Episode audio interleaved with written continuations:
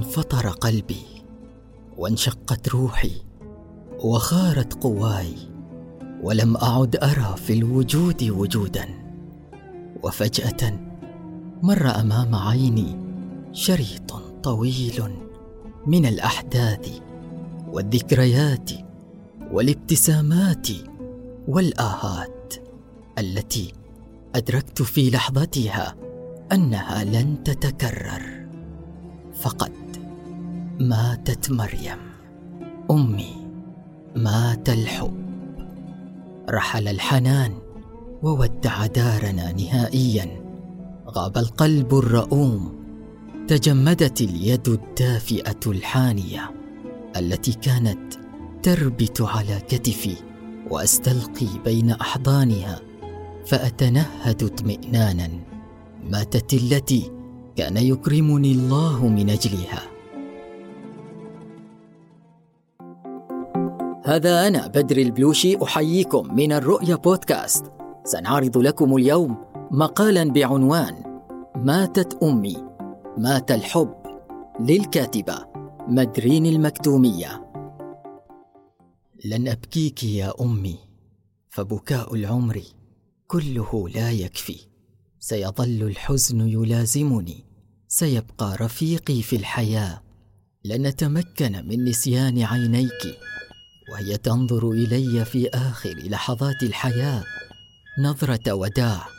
كنت أكذبها في نفسي وأمني النفس بأن الأجل لن يأتي الآن وأن الله سيمد في عمرك سنوات وسنوات. لما استوعب نظرة الامتنان التي كانت مصوبة نحوي بين جدران غرفة العناية المركزة. كانت تتحدث في صمت تطلق الوصايا دون أن تنطق ببنت شفه إنها نظرة الوداع من مقلتين مليئتين بأنهار من الدموع الدافئة تتساقط على وجنتين رقيقتين فينفطر قلبي رأفة ورحمة بها.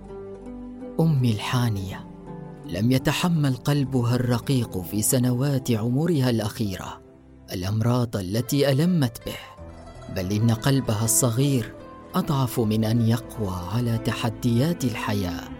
فقد كانت هي الأم والقائد والمدير والرئيس لمنزلنا. ظلت سندا ودعما لأبي. كانت الترياق الذي نتوق له كلما ضغطت علينا الحياة. رحلت مريم التي لم تكن مجرد أم أنجبتني لتمارس الأمومة بل إنها من اللحظة الأولى كانت تراني قطعة منها جزءا من قلبها الرقيق.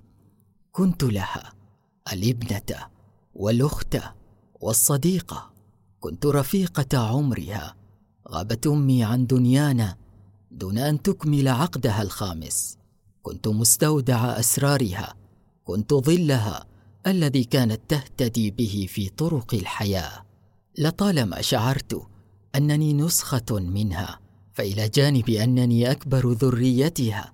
كنت لأخواتي الأم شاركتها الأمومة مع أخواتي جميعهم. تقمصت مهامها بكل تفان وإتقان. رغبة مني ألا تكون وحيدة في معمعة الحياة.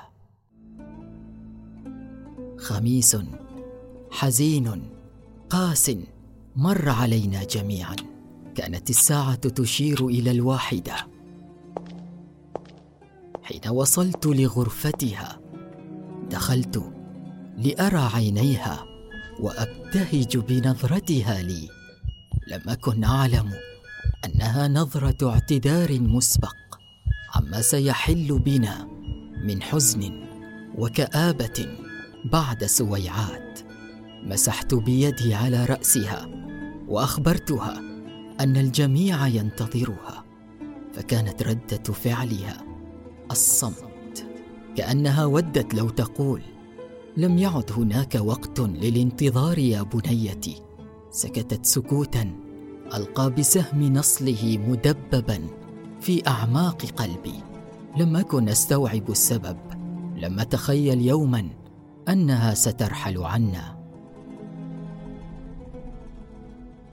وفي لحظة خروجي من العناية المركزة إذا بهمس في نفسي يقول لي إن حدثا جللا سيقع. وظللتني غمامة من التيه وعدم الإدراك. شعرت أن العالم أصيب بالخرس فلم اكن أسمع سوى صوت أمي.